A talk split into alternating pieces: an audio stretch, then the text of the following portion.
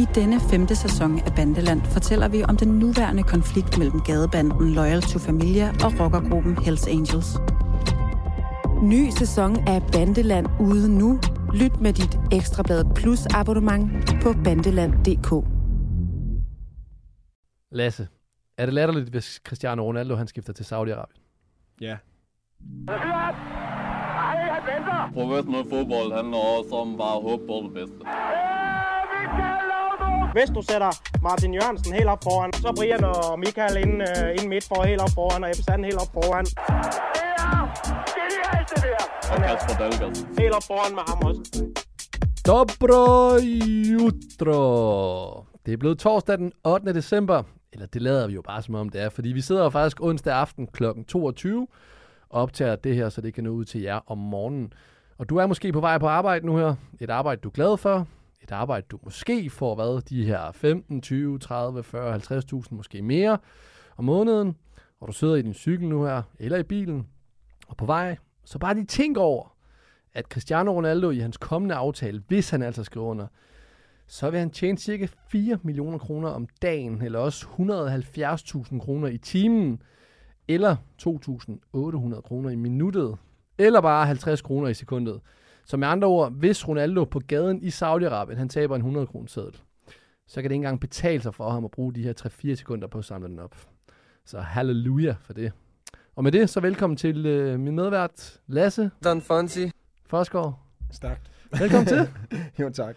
Vi skal tale meget mere om Ronaldo i dag. Øhm, men inden vi går i gang, så kunne jeg godt tænke mig at høre det her alfa omega spørgsmål. Hvem er størst i dine øjne? Cristiano Ronaldo? Lionel Messi? Begge to. Jeg, jeg hader diskussionen. Jeg synes altid, det er nytteløst. Det er så svært at sammenligne, og det er lidt ligesom med Pelé og Maradona. Du kan argumentere for den ene og den anden. Men de to mindede det mindste lidt mere om hinanden. Det synes jeg ikke Cristiano Ronaldo og Messi gør. Det er to helt forskellige typer. De har været ekstraordinære på hver sin måde, men øh, jeg synes bare, det er nytteløst at sidde og diskutere. Vi kan, vi kan blive enige om, at der er ikke nogen andre, der er i nærheden af dem i den øh, seneste ære. Det er der absolut ikke. Men altså, jeg har simpelthen set for mange Twitter- og Facebook-tråde, hvor folk diskuterer frem og tilbage og lægger den ene og den anden statistik frem, og han har skåret efter hjørnespark, og han har driblet fem. Prøv at den der diskussion, det er verdens mest latterlige diskussion. Jeg For den er så subjektiv. Min spørgsmål var også bare med en som i, hvem er størst for dig? Oh, Det var bare en jeg vil, spørgsmål hvis du havde spurgt mig for et år siden, så tror jeg faktisk, jeg vil sige øh, Ronaldo. Og det er selvfølgelig, fordi jeg er Real Madrid-mand. Men Ja. Jeg kan godt se, øh, hvor fantastisk Messi han er. Og jeg vil sige, hvis øh, vi tager eftermælet med, så, så er Cristiano Ronaldo i hvert fald i gang med at hive sig selv væk fra den top. Så øh, det, jeg tror, hvis du, spørger, hvis du lavede en øh, rundspørg i hele verden, så tror jeg, at Messi vil vinde den, og, og det kan jeg godt forstå også. Lad os nu lige se, hvis han kommer til øh, den muslimske del af verden. Men i hvert fald med det, så velkommen til 12. afsnit af Lige på.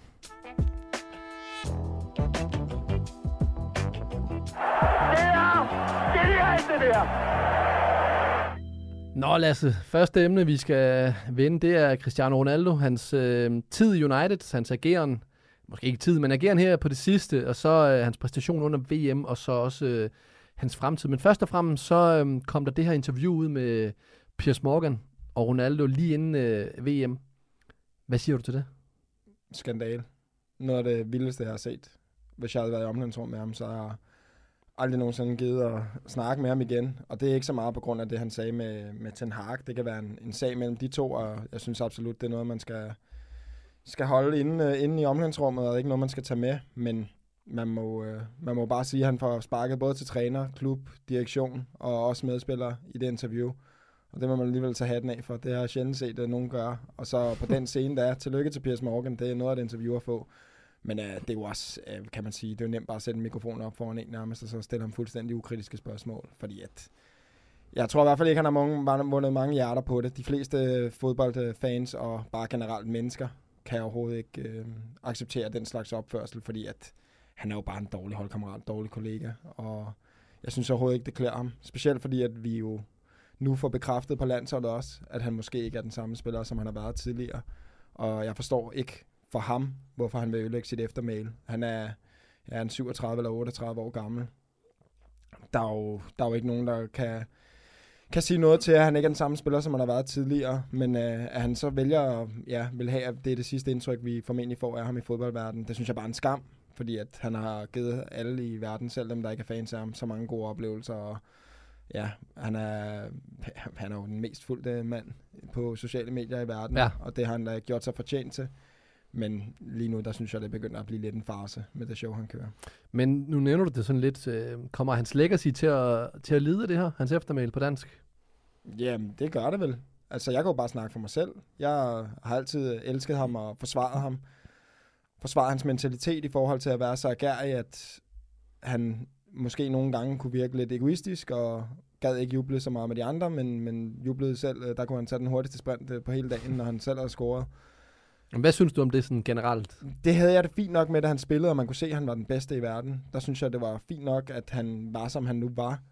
Men når han ikke bidrager med det samme på banen mere, og han så samtidig er en dårlig holdkammerat, når han selv har skulle formentlig stå og holde taler foran andre, og, og de ligesom har, han ligesom har skulle kunne, øh, ja, hvad kunne stille krav til hans holdkammerater, der måske sidder udenfor, så synes jeg, det er lidt vildt, at han så, når, han, når det så er hans tur i, i alderdommen, at, øh, at han så ikke selv kan gøre det. Og specielt ikke med, med United, som er en af hans hjerteklubber. Og hvis, øh, hvis det er sandt nu med, med Portugal også, at han har lavet lidt ballade der, så, så kan jeg slet ikke forstå det. Fordi det er hans hjemland. Mm. Altså, det er formentlig der, han skal hjem og bosætte sig, når han er færdig. Og han er, altså, der er jo ikke én post, han ikke kunne stille op til i Portugal at få. Altså, Nej, nej, vil selv, selv det. jobs, han slet ikke kunne finde ud af, han kunne, han kunne blive alt. Altså, han, øh, han kunne nærmest komme en royal familie. Jeg ved ikke, om de har en i Portugal, men hvis de har det, så vil han kunne komme ind i den. Det, det, jeg, jeg, jeg forstår ikke hans ageren, og jeg, han virker for at være helt ærlig som et, lidt, øh, et lille barn, der er lidt børnefornærmet. Har du set uh, How I Met Your Mother? Ja, noget af det. Der er, jeg, jeg nævnte i sidste afsnit, øh, der er den der hot crazy scale. Altså, hvis du er super hot, så kan du også være det tilsvarende crazy, inden vi rammer det Vicky Mendoza-line.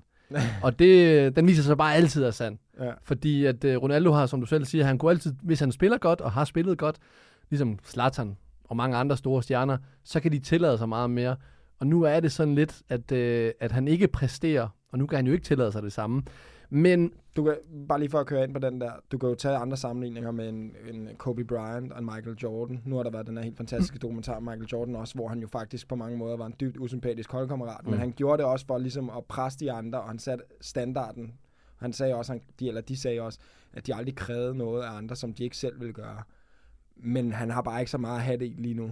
Og derfor så, ja, så virker det bare lidt hult, og han skal gå ud og udtale de ting, han skal gøre, fordi vi kan jo alle sammen se, at han ikke er den samme spiller mere.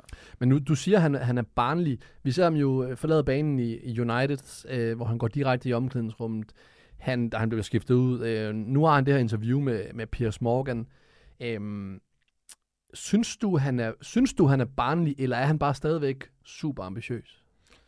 Det kan godt være, at han stadig er super ambitiøs, men der er stadig måder, du kan håndtere det på. Det er jo første gang, vi ser, hvordan han reagerer som, som bænkspiller, øh, reserve, hvad man nu skal kalde det. Og det der med for eksempel, da han vælger at gå fra stadion og nægter at blive skiftet ind, altså uanset hvor agerig du er, så er det dybt uacceptabelt, fordi du har også noget at gøre med at vise respekt over for, for logoet på brystet og, og kæmpe for din klub. Det er jo trods alt det, han er hyret til. Det er ikke et, øh, det Cristiano Ronaldo show. Det er altså 25 mand på et hold, der sammen skal skabe resultater for klubben, og det er det, de bliver betalt for. Så derfor så er der forskellige måder, man kan udtrykke det på. Og det der er, altså, jeg kunne nærmest ikke komme i tanke om noget øh, scenarie, der har været med andre spillere, som der minder om det der. Det er selvfølgelig også, fordi han er en stor stjerne, og det bliver så stor en historie. Men altså, man kan jo selv se på nogle af de udtalelser, der har været, og man kan også sige nogle af de udtalelser, der ikke har været. Mm. Fordi at det kan godt være, at Bruno Fernandes går ud og siger, at jamen, det er fint imellem os, der er ikke noget. Men der er også mange andre, der har været stille. Ja, men det Der kan, er ikke nogen af dem, der har lyst til at være uvenner med ham. Fordi at han har også mange fans. Der er ikke nogen, der har lyst til at få hele den der Fie Laursen op på sig. Hvis han, eller hvis 500 vi- millioner. ja, præcis. Så, men altså, der er ikke mange, jeg har hørt, der har været ude at forsvare ham. Og når selv landstræneren, som en af dem, der altid har beskyttet ham også på det portugisiske landshold, han har også gået ud og har sagt, at, at han var tilfreds med, med noget, han har gjort. Så, så begynder der, at mange af hans venner, de begynder stille og roligt at forsvinde. Jeg, øh, i min anden sidste landskamp for øh, U19-landsholdet, der gav jeg ikke Per Andersen hånden, da han sagde tak for kamp. Da vi skulle sige, fordi jeg ikke kom ind i den kamp. Det var så min sidste landskamp. så øh, man kan jo takle det på forskellige måder. Øhm, hvordan synes du så nu her? Under, under, han blev jo bænket her senest mod Schweiz. Og, og det er jo lidt svært at argumentere for, at Fernando Santos han skal gøre anderledes i deres kvartfinale nu her frem, øh, når de skal møde Marokko. Men hvordan synes du, hans VM har været? Altså, det har jo ikke været en katastrofe, fordi det er jo gået fint for holdet, og han har også øh, scoret og været i hvert fald med i nogle ting, men det er ikke det VM, vi havde regnet med for Ronaldo. Men det er jo også fordi, at standarden for ham er urealistisk høj. Og specielt efter alt det polemik, der har været i United, så har der været ekstra mange øjne på ham. Så han ligner jo bare en spiller, der ikke helt er i den form, han skal være. Om det er på grund af, at han ikke har spillet så meget United, eller det er fordi, at han ikke rigtig kan det samme mere. Det er nok lidt en blanding, men altså, han må jo bare erkende, og det må, må vi jo også, at han er bare lige der nu på vippen til, om han kan starte inde på et hold med Portugals kvalitet eller United, og derfor er man jo stadig en fantastisk fodboldspiller. Men det er bare ikke det, vi, vi har været vant til med Ronaldo. Og jeg tror, at de fleste har prøvet både med ham og Messi at kalde dem ude flere gange de sidste mm. par år. Og så lige pludselig kommer de tilbage og scorer 10 mål i fem kampe, eller et eller andet helt vanvittigt. Så derfor så er det, det er lidt overraskende. At, altså, hvis det bare havde været, at han havde... Han kunne, jeg, jeg føler i hvert fald, at han kunne have vundet mange hjerter, hvis han bare havde været en tro soldat, og man har set ham derude stå og hæppe konstant, og ind og juble, og efter kampen øh, slutfløjtet var inde på banen, løb over til sin holdkammerat og krammede dem, var glad. Så har man alle sammen sagt, du ved, han, øh, han er sgu ikke så egoistisk, som, som mange går og kalder. Han øh, viser nu, at han er en holdspiller, men han har jo gjort det stik modsatte. men ja, det er rigtigt nok, men det er, men det er jo hele fortællingen om Ronaldo. Ronaldo har jo også, kan man sige, tre gange i sin karriere nærmest omstruktureret sig selv. Altså han var jo en udgave United, som børnene i dag, altså de, husk, de ved jo ikke, hvem Ronaldo var i United i, i nullerne. United Sporting, ren dribler og en mod en udfordrer. Kæmpe dribler. For folk. Mega fart. Skifter han til Madrid, og så bliver han stille og roligt mere en eksplosiv, mere en robot. Ja, en, en, en, en klinisk finisher. Fuldstændig. Med, med begge benene på hovedet, en der levede inde i feltet. Og så skifter han så til Juventus til sidst, og formår han stadigvæk lige at omstrukturere sig selv, og så blive den her bare nier så, så begyndte han at blive en type, der stort set ikke var med i kampen, men som bare scorede, når han fik chancen. Stadigvæk i hans starten af hans juvetid var han Og det tror jeg også at han vil kunne nu på hans problem, og mm. det så hæve min, uh, min anden podcast med, at uh, Nikolaj Biskoven statistikker frem med omkring det her med, at han har haft nogle kæmpe chancer her til mm. VM, faktisk han har brændt. Og det er jo det, han er ja. med på banen for, det er jo at score og være effektiv. Så hvis han ikke kan det, hvad bidrager han så med? Og der må man bare sige, at der er ikke særlig mange uh, bokse, han, uh, han tækker af ellers. Så. Men nu kan vi sige, nu indleder jeg med at, at gennemgå hans øh, kommende løn, måske hvis han skifter til Saudi-Arabien. Øhm, man kan sige, skridtet fra ikke at spille på landsholdet, der er jo mange klubber imellem. Og der har også været tale om, at han skulle tage til USA. Nu tager han så måske til Saudi-Arabien. Hvor absurd synes du, det er? Altså, jeg starter jo med, da du stiller spørgsmålet, at sige, at jeg synes, det er en, det er en, øh, rigtig, en, et rigtig, en sløj beslutning. Fordi det synes jeg, det er. Men det er lige så meget fra et menneskeligt perspektiv. Han har tjent så mange penge, og det her, det vil jo altid være en personlig holdning. Det er sådan, jeg ser på det. Han har tjent så mange penge i sin karriere. Han har haft så mange fantastiske ophold i forskellige klubber, opnået så meget.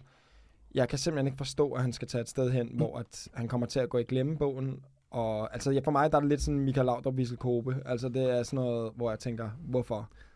Ja. Altså, lad, hvorfor? hvorfor? Du slut nu af med maner. Du er stadig relativt på toppen du har så mange penge, og så også for familieperspektivet, slå dig ned med din familie. Du har, de har offret vanvittigt meget for dig i forhold til at flytte rundt det ene og det andet sted.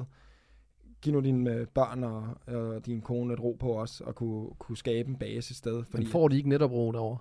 det, der er jo, kommer jo det kan det godt være, de gør, men tror du, han bosætter sig der resten af livet? Nej, nej, altså, men, øh, men jeg, har, jeg har lidt andet take på det. Jamen, det, og det synes jeg er helt fair, men nu, nu kom det er min personlige holdning. Altså mig og min kæreste, vi kunne blive uvenner om, hun skulle gå en vuggestue eller en anden en, der lå 200 meter fra hinanden. Her der snakker om man skal øh, opfostre sine børn i øh, Saudi-Arabien, eller om de skal opfostres i Portugal. Hvor men for 1,4 milliarder om året. Jeg forstår godt, men han har masser af penge. Ja, ja. Altså, men det er også bare, fordi penge ikke betyder det samme for mig som for ham. Ja, men så er der så det her take på det. Vi går rundt i den vestlige verden og tænker, at øh, hele verden den er centreret om os.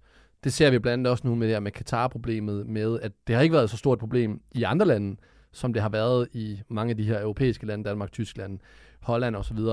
Øhm, men der er jo en helt muslimsk verden, som han gav Europa fansene ved, ved at tage til Al-Nasser.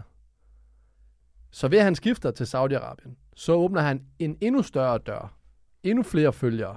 Et endnu, altså han kan blive, et, ikke, han er jo kæmpe idol i mange lande, men han kan blive endnu større. Kan du ikke se instrumentet, eller hvad hedder sådan noget, øh, at grunden, ja, grunden til, at han gerne, vil, nu ved jeg ikke, om det er det, der er grunden, men det kan det jo være, hvis vi fjerner vores det vestlige det øjne. det kan de jo teste ved lige at sænke lønnen lidt.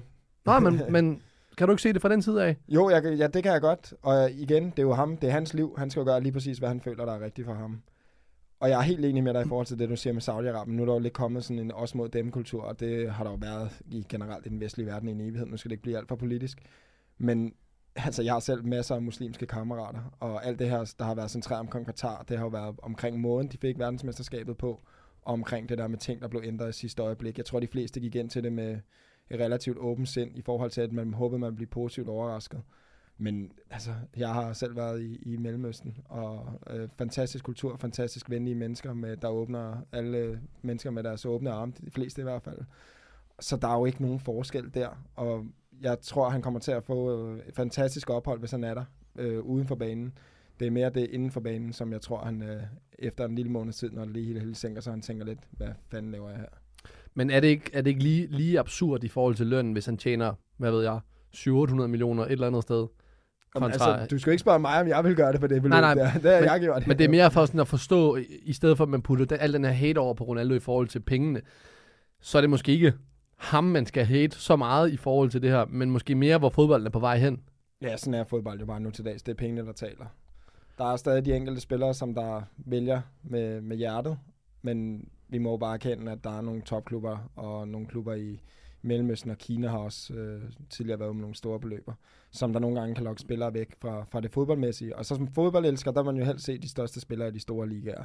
Så det er jo nok også bare os, der er lidt egoistiske. Men er han, er han så god nok til at spille i, øh, lad os bare sige, de fire store ligger.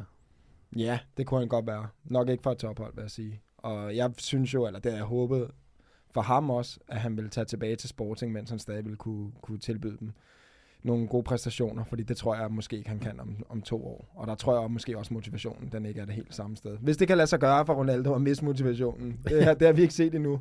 Det kan jo også godt være, at han ender med at lave en Tom Brady og spille til han er 45. Det er ikke til at vide, men... Uh... Ja, men det er Tom Brady, der er så gået ud over hans, uh, hans forhold nu her. Ja, ja, men der kan du faktisk lidt hive den med ind i. Det er det samme. Altså, det er også det der... Det, jeg havde selv også i forhold til min egen familie, der er stoppet, at der kommer et tidspunkt, hvor man tænker, er det, er det for, for mig eller for os, jeg gør det nu? Fordi der var et tidspunkt, hvor at hver eneste gang jeg gik på banen, så tænker jeg på min familie, fordi jeg vil gøre dem stolt, og der var selvfølgelig noget økonomi i det også, som der også hjalp til, at vi kunne skabe en fremtid.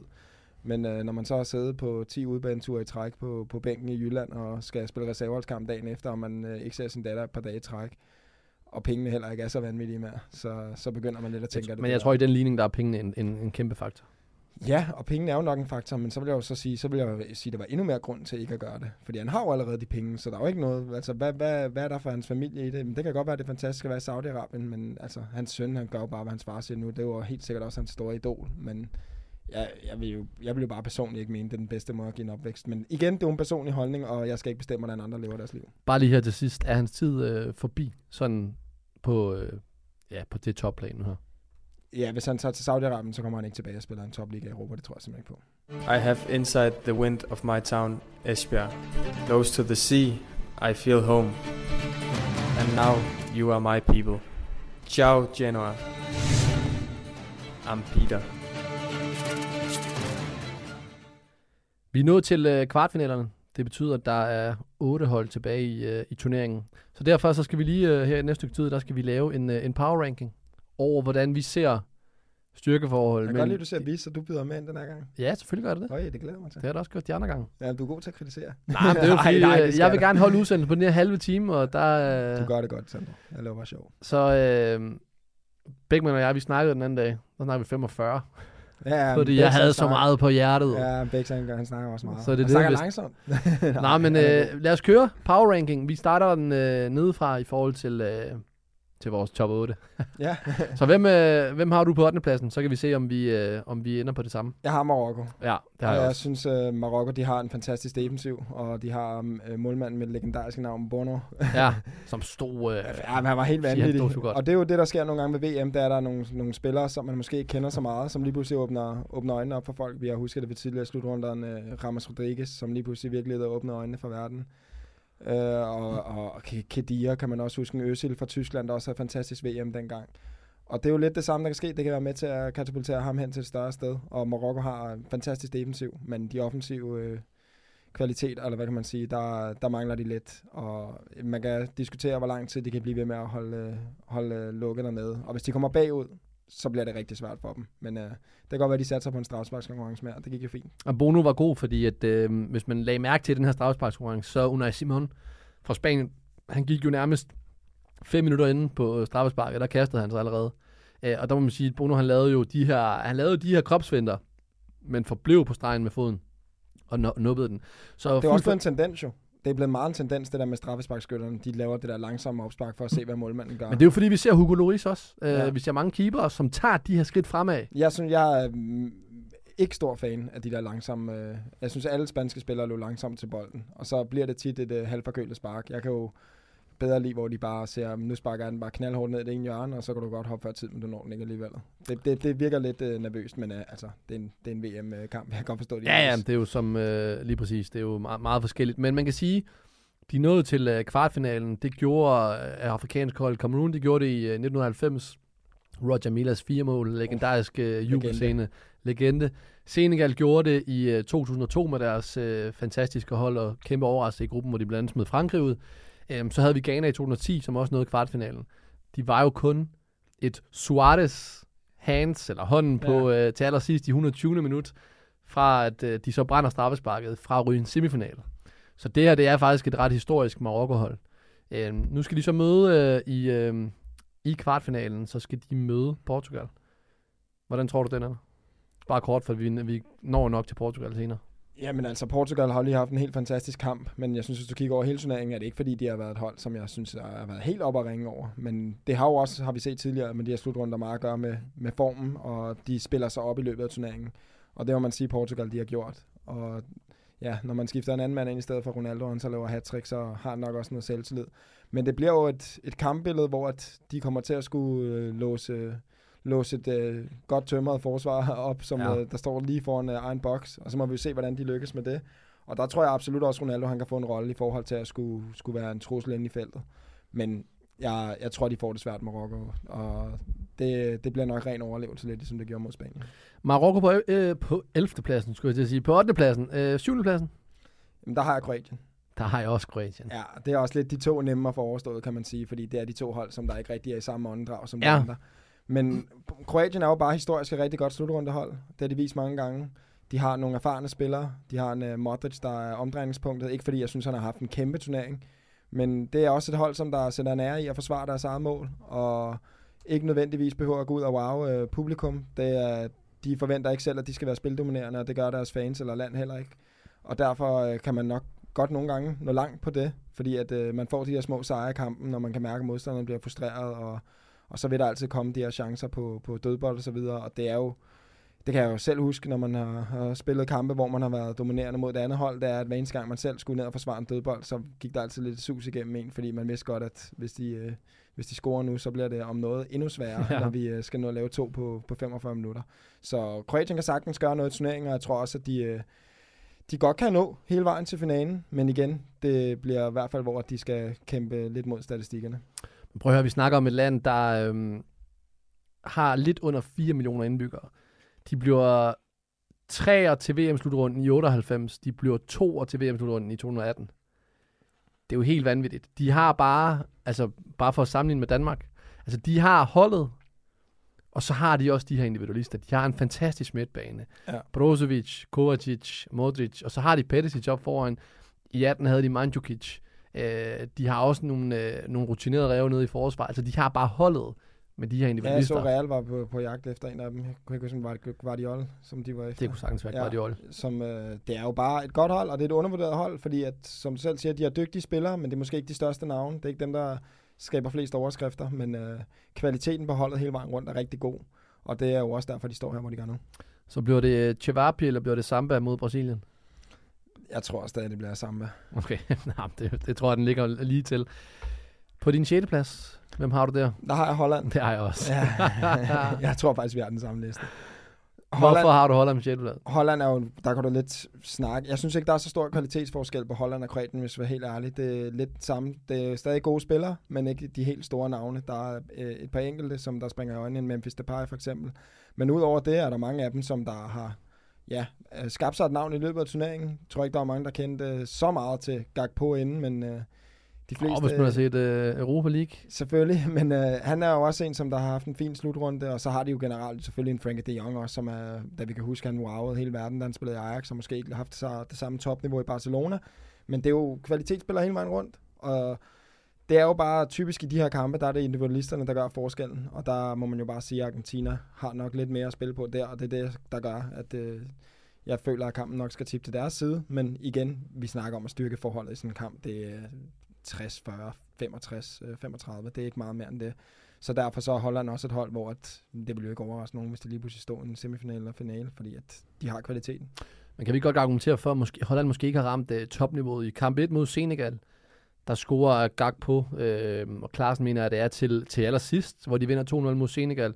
Mod Ecuador spiller de jo 1-1, og så slår de jo Qatar 2-0. Øh, Qatar, som var jo helt forfærdelig i første halvleg af deres, øh, af deres åbningskamp mod Ecuador. Og så vinder de jo så 8. finalen 3-1 mod, øh, mod øh, USA. Så de har jo ikke været sprudlende. Nej, det synes Og jeg det er måske, selvom de har individualisterne, altså Memphis, som har været skadet, han er deres øh, altså kæmpe, kæmpe store stjerne. Deres gennembrudsspiller, Cody Gakpo, det er jo måske ham, der nu øh, fuldstændig slår igennem, eller på den gode måde. Men, øh, men de mangler måske at vise deres topniveau stadigvæk. Ja, og nogle gange så er det også alt efter, hvordan kampen, den, hvordan kampbilledet er, fordi at der er jo ikke nogen tvivl om, at de her gruppespilskampe, de er så afgørende, så der er resultatet vigtigere end spillet. Så derfor så øh, synes jeg, det er svært at kritisere dem for det, de har gjort indtil videre. De er kommet dertil, hvor de er, og det er det vigtigste. Og der er nok ikke nogen, der forventer, at de går ud og dominerer mod Argentina, men jeg tror, at vi kommer til at se et ret tæt kampbillede. Jeg tror ikke, det bliver lige så stor Argentina-dominant, som folk forventer derude.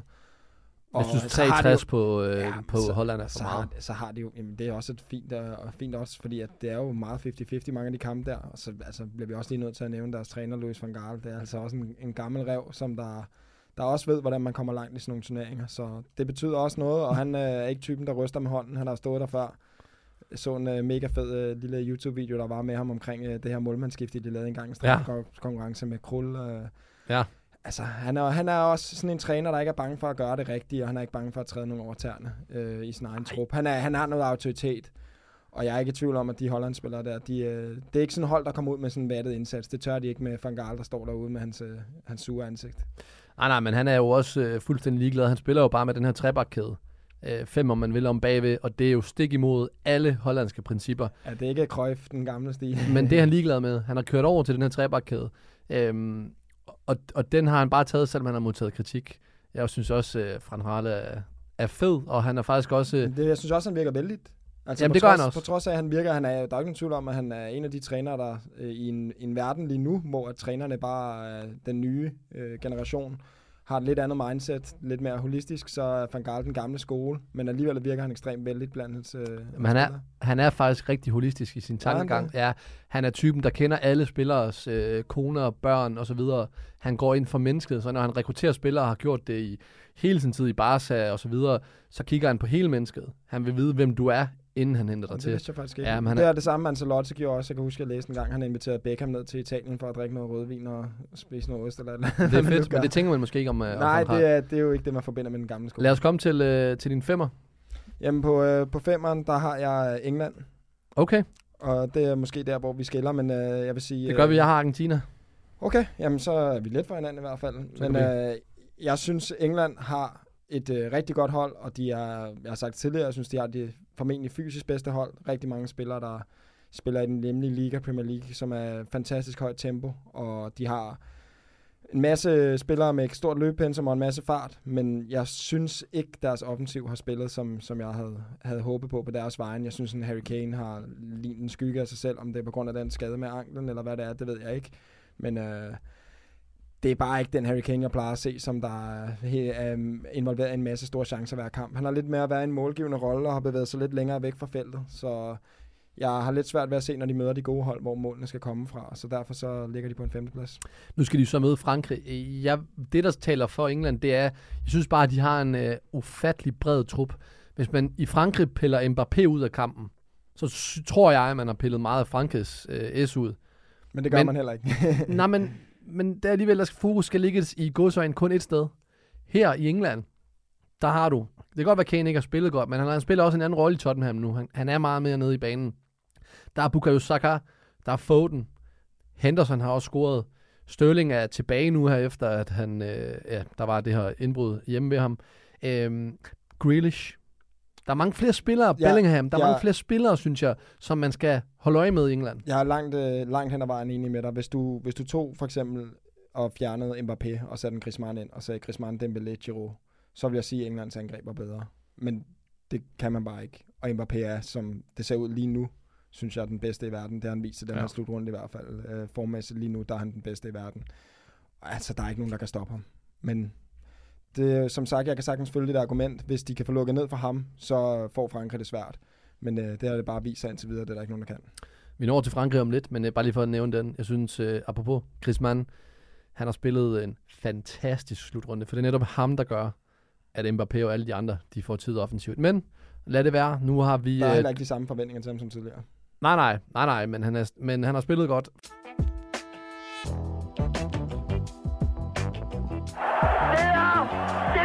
Hvad er din fjerdeplads? Der har jeg Portugal. Jeg har også Portugal. Jeg synes, uh, Portugal har, uh, som sagt, arbejdet sig op igennem turneringen. Jeg synes, de præsterede bedre og bedre. Og uh, det ligner et uh, rigtig stærkt kollektiv. Og det synes jeg tidligere ikke har været Portugals uh, styrke. Jo, måske for de bagerste, men ikke for den forreste. Men uh, det er jo så lige meget, når Cristiano Ronaldo han har havlet, øh, høvlet mål ind på, på stribe. Men jeg synes, at Portugal er et hold, som jeg ikke havde særlig store forventninger til inden, men de har overrasket mig rigtig positivt, og man kan jo bare se en mand som Bruno Fernandes, han har vanvittig stor indflydelse på holdet. Han er en af de eneste midtbanespillere, som virkelig har været meget, øh, hvad kan man sige, med i mange mål i turneringen. Det har mest været de forreste spillere, som der har, har stjålet overskrifterne. Men Bruno Fernandes, han har også vist der, til den her slutrunde, at han er på sit allerhøjeste niveau lige nu. Man kan sige, under EM i, i 16 i Frankrig, der spillede de jo de her ufattelig mange kampe uafgjort. Øhm, nu har de jo en offensiv. Nu kan de jo vise sig, de var jo også igennem en playoff for at komme hertil. De røg ud til Serbien. Øhm, Serbien gik jo direkte. De måtte igennem playoff Portugal. Og så de må bare sige, at de har formået at gøre det her med, at de har fjernet fokus af Ronaldo. Og nu har de vist, at de ikke har den her Ronaldo-dependencia. Så øh, Portugal på fjerdepladsen, der er jeg enig. Din tredjeplads, det må jo så være øh, Jeg har Argentina. Argentina. Jeg har Argentina på tredjepladsen. Jeg synes, Argentina har haft det fint VM. Jeg synes, det har været lidt op og ned i forhold til præstationerne med deres øh, topniveau. Der er øh, ikke nogen tvivl om, at Messi han har spillet sig op i løbet af turneringen i hvert fald. Han har han startede, øh, jeg vil ikke sige skidt i første kamp, der havde han en fin første halvleg. Men det er, vi har hele tiden haft den tanke, at det stod og faldt lidt med, med Messi. Og det niveau, han har vist de sidste par kampe, der, er jo det, der kan du sige lidt det samme, som du kan sige med en Mbappé. Altså det er, du, alle hold går ind til kampen med målsætning om at lukke ned for ham. Men det kan de bare ikke. Fordi at han, skal, han er så sindssygt dygtig til at finde rummene, og han har en relativt fri rolle, så han kan bevæge sig derhen. Og samtidig så har han en masse dygtige holdkammerater, der er gode til at sætte ham op, og også nogen, der selv kan noget. Nu har man jo set en, øh, en Lautaro Martinez, som øh, var en af dem, vi regnede med, skulle, skulle være en af de helt store profiler, og røg lidt ud i kulden, og han så også ret frustreret ud, da han kom ind, fordi han ikke Ja. ja. fik scoret på de chancer. Men det fortæller også lidt om Argentinas kvalitet, at man har flere strenge at spille på offensivt. Så jeg synes, offensivt ser det rigtig fornuftigt ud for Argentina. Jeg synes også, de har en uh, rigtig stærk defensiv. Jeg vil sige, det største problem for mig med Argentina, det er der centrale midtbanespillere. Nu har de spillet med en Enzo Fernandes kaldes McAllister, som faktisk har gjort det rigtig fint. Men inden slutrunden startede, der var det ikke nogen, man måske havde uh, som faste starter. Og det er der, hvor jeg ser svagheden på holdet i forhold til nogle af de andre hold, hvor at, øh, jeg tror, at, at de kan få problemer, fordi det er bare øh, vanvittigt vigtigt, at man øh, styrer det centrale i banen, både i forhold til at kunne spille sig ud af presset, man har nogle spillere, der tør komme og tilbyde sig, og så samtidig det der med, at de kan placere sig ordentligt i det defensive, så man kan lukke ned for alle de øh, pasningslinjer, som, øh, som mod, de dygtige modstandere er rigtig gode til at finde. Jeg synes, de har et lidt sjovt hold i forhold til, øh, når man kigger på deres start. Jeg synes jo ikke, altså Messi, så er det Julian Alvarez, Papu Gomes her sidste gang, øh, McAllister, Rodrigo Di Paul, Enzo Flotte Fernandes. navne. Flotte navne. Det er flotte udtalenavne, men, Ja. men det, er jo ikke, jeg, det er jo ikke, fordi jeg sidder og tænker på det her hold, og så bare tænker, de skal vinde VM. Mm. Så, øh, men jeg glæder mig. Jeg glæder mig til at se, om Messi kan sprude det videre. Hvem har du øh, videre på din øh, tredjeplads? Jeg har Frank eller det er på den anden, Anden plads, jeg, sorry. jeg har øh, Frankrig som nummer to. Ja. Frankrig det har jeg også. var et hold, som jeg havde svært ved at putte i top 3, inden vi startede øh, turneringen, på grund af, at de har haft så dårlig en optag til VM. Men det er jo også et hold, vi må sige, der har spillet sig op igennem turneringen. Mbappé har vist sig at være turneringen helt store stjerne. Og samtidig så har de jo bare kvalitetsspil over det hele. Altså, de har en fantastisk løbestærk midtbane også med, ja, de har jo så mange Tuchameni og øh, en øh, Rabiot har haft en fantastisk turnering også. Og altså nogle af de spillere, der sidder udenfor på bænken, altså du kan tage en Kammervinka, der spiller Ja. en del i Real Madrid, og du kan gå videre. Altså det er jo bare et top, top hold. Jeg kan ikke huske, om det var dig, der sagde, at øh, du synes, at de havde den bedste trup. Ja, jeg synes bare, de har, jeg synes, de har den bredeste trup Ja. til, til slutrunden. Og det synes jeg sagtens, man kan argumentere for. Det er voldsom kvalitet. Og vi skal lige huske på igen, inden turneringen starter, der mister de altså måske deres største stjerne. Altså han har lige vundet Ballon d'Or for to måneder siden. Nu har han godt nok været lidt skadet op til det. Men vi kender alle sammen Benzema's kvaliteter. At miste ham, og så stadig være nummer to på listen nu, det fortæller lidt om, hvad for en turnering de har haft. Og på trods af, at Danmark holdt dem stand i noget tid, så var der ikke nogen tvivl om, at der var kæmpe kvalitetsforskel på de to hold. De har bare en vanvittig, øh, vanvittig bred trup, og de har endelig fået, altså det er ikke bare individualisterne, nu har de også holdet på plads, og som du selv siger, de har bare, altså på bænken her sidst, der har de Kammervinger, Kingsley Coman, øh, Konate, Pavard er jo så ude, William Saliba, som spiller fremragende i, øh, til dagligt i Arsenal. Altså, det er en bred trup, så de er på andenpladsen. Så må førstepladsen virkelig være god, og det, det har vi begge to bare. Samba. Ja. Det er samba-fodbolden. Jeg, øh, jeg synes, hvad kan man sige, at Brasilien, det er heller ikke fordi, det bare kun har været pil opad for dem i den her turnering, men de har gjort, hvad de skulle i kampene, og så har der været momenter, hvor de har vist et niveau, som jeg har lyst til at sige, er noget af det højeste, jeg har set i 10 år.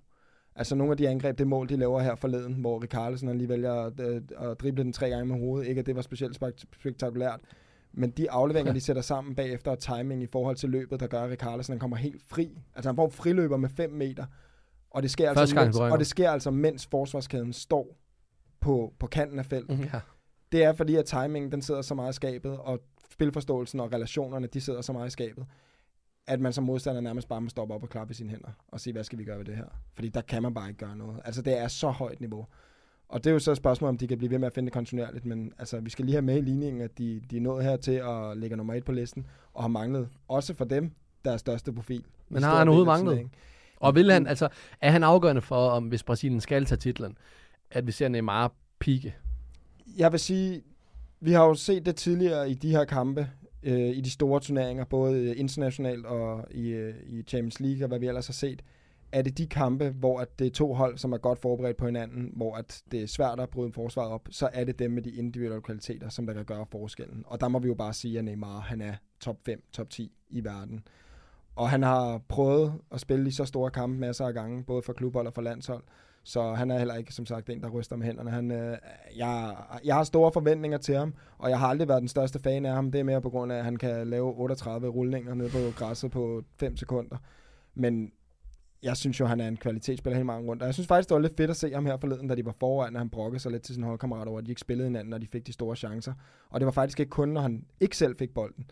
Men det var fordi, at øh, han gerne ville have, at de blev ved med at score mål og køre videre. Og det blev lidt, det blev lidt noget solo-show. Mm-hmm. Men øh, det kan altså bare gå hurtigt i fodbold. Lige pludselig scorer modstanderen to mål, og så står man lige pludselig og tænker, åh, oh, oh, fordi så lige pludselig så kan det godt, så kan der godt komme lidt øh, shake, shaky øh, ben. Og, og der, ja, ja, han er også blevet ældre jo. Altså han er blevet ældre, han er blevet mere moden spiller. Og det er jo det, er det der tit sker med, med alderen. Så jeg synes også, at Neymar han, øh, han har vist sig fra sin gode side, og på trods af, at han ikke har spillet så meget. Og lad os så håbe, at vi i semifinalen får den her Super Del Clasico jeg, med... Jeg, kan lige hurtigt, jeg vil lige hurtigt høre dig. Hvad synes du om de der jubelscener der efter målene? Af Brasiliens jubelscener? Ja. Jamen, jeg elsker jubelscener. Jeg har selv lige lavet en optagelse på TV2 Play, så man kan se øh, om jubelscener, hvor vi skulle gætte dem. Jeg elsker jubelscener. Jeg synes bare, det bliver for meget, når det er, at det ikke er en jubelscene, der udføres direkte efter et mål, men udføres, hvor Neymar lige skal tage fat i Vinicius, og så skal de lave noget efter halvanden minut. Det synes jeg bliver for meget. Hvis du tænker på den med Tite, øh, hvor de jubler sammen med ham ude på, på sidelinjen, der skal man forstå noget kulturelt, at i Brasilien, der handler dans, der handler det her om at vise glæde. Det er en del af fodbolden. Så når Roy Keane, han går ud og kritiserer det, så er det fordi, han er en old nordisk gammel menneske, og kun ser det ud fra sit perspektiv, og sin engelske, øh, altså kulturen i England. Jamen, Se det fra deres, de elsker det. Altså, jeg har intet problem med det.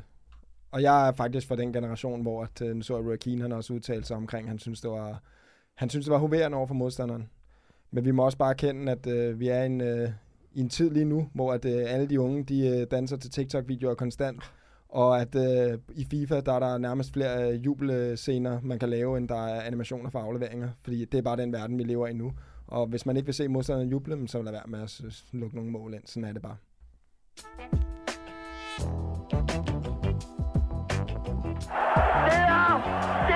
det der. Så er vi nået til vejs ende. Ja. Power ranking, hvor vi næsten var enige. Ja, Lad os se, om, øh, når vi mødes igen om nogle dage, om det så efter at kvartfinalen er spillet, om vi så har, hvad hedder det, om vi så har fået ret i, hvordan, øh, hvordan det ser ud, og så kan vi tage en power ranking igen. Det var nok lidt bedre min power ranking, der havde Danmark som nummer 5 i starten inden turneringen. Der var du elendig, mand. Nå, i hvert fald til jer derude, tune ind på uh, Sats på, hvor uh, Lasse han sidder sammen med Bisgaard og nørder noget uh, manager. Der er jo tid til at skifte nu her. Og ellers til uh, jer derude, vi udkommer igen på lørdag, så hasta la vista. Professionel fodbold handler også om bare at håbe på det bedste. Hvis du sætter Martin Jørgensen helt op foran, så Brian og Michael ind, uh, ind midt for helt op foran, og Ebbe helt op foran. Og Kasper Dahlgaard. Helt op foran med ham også.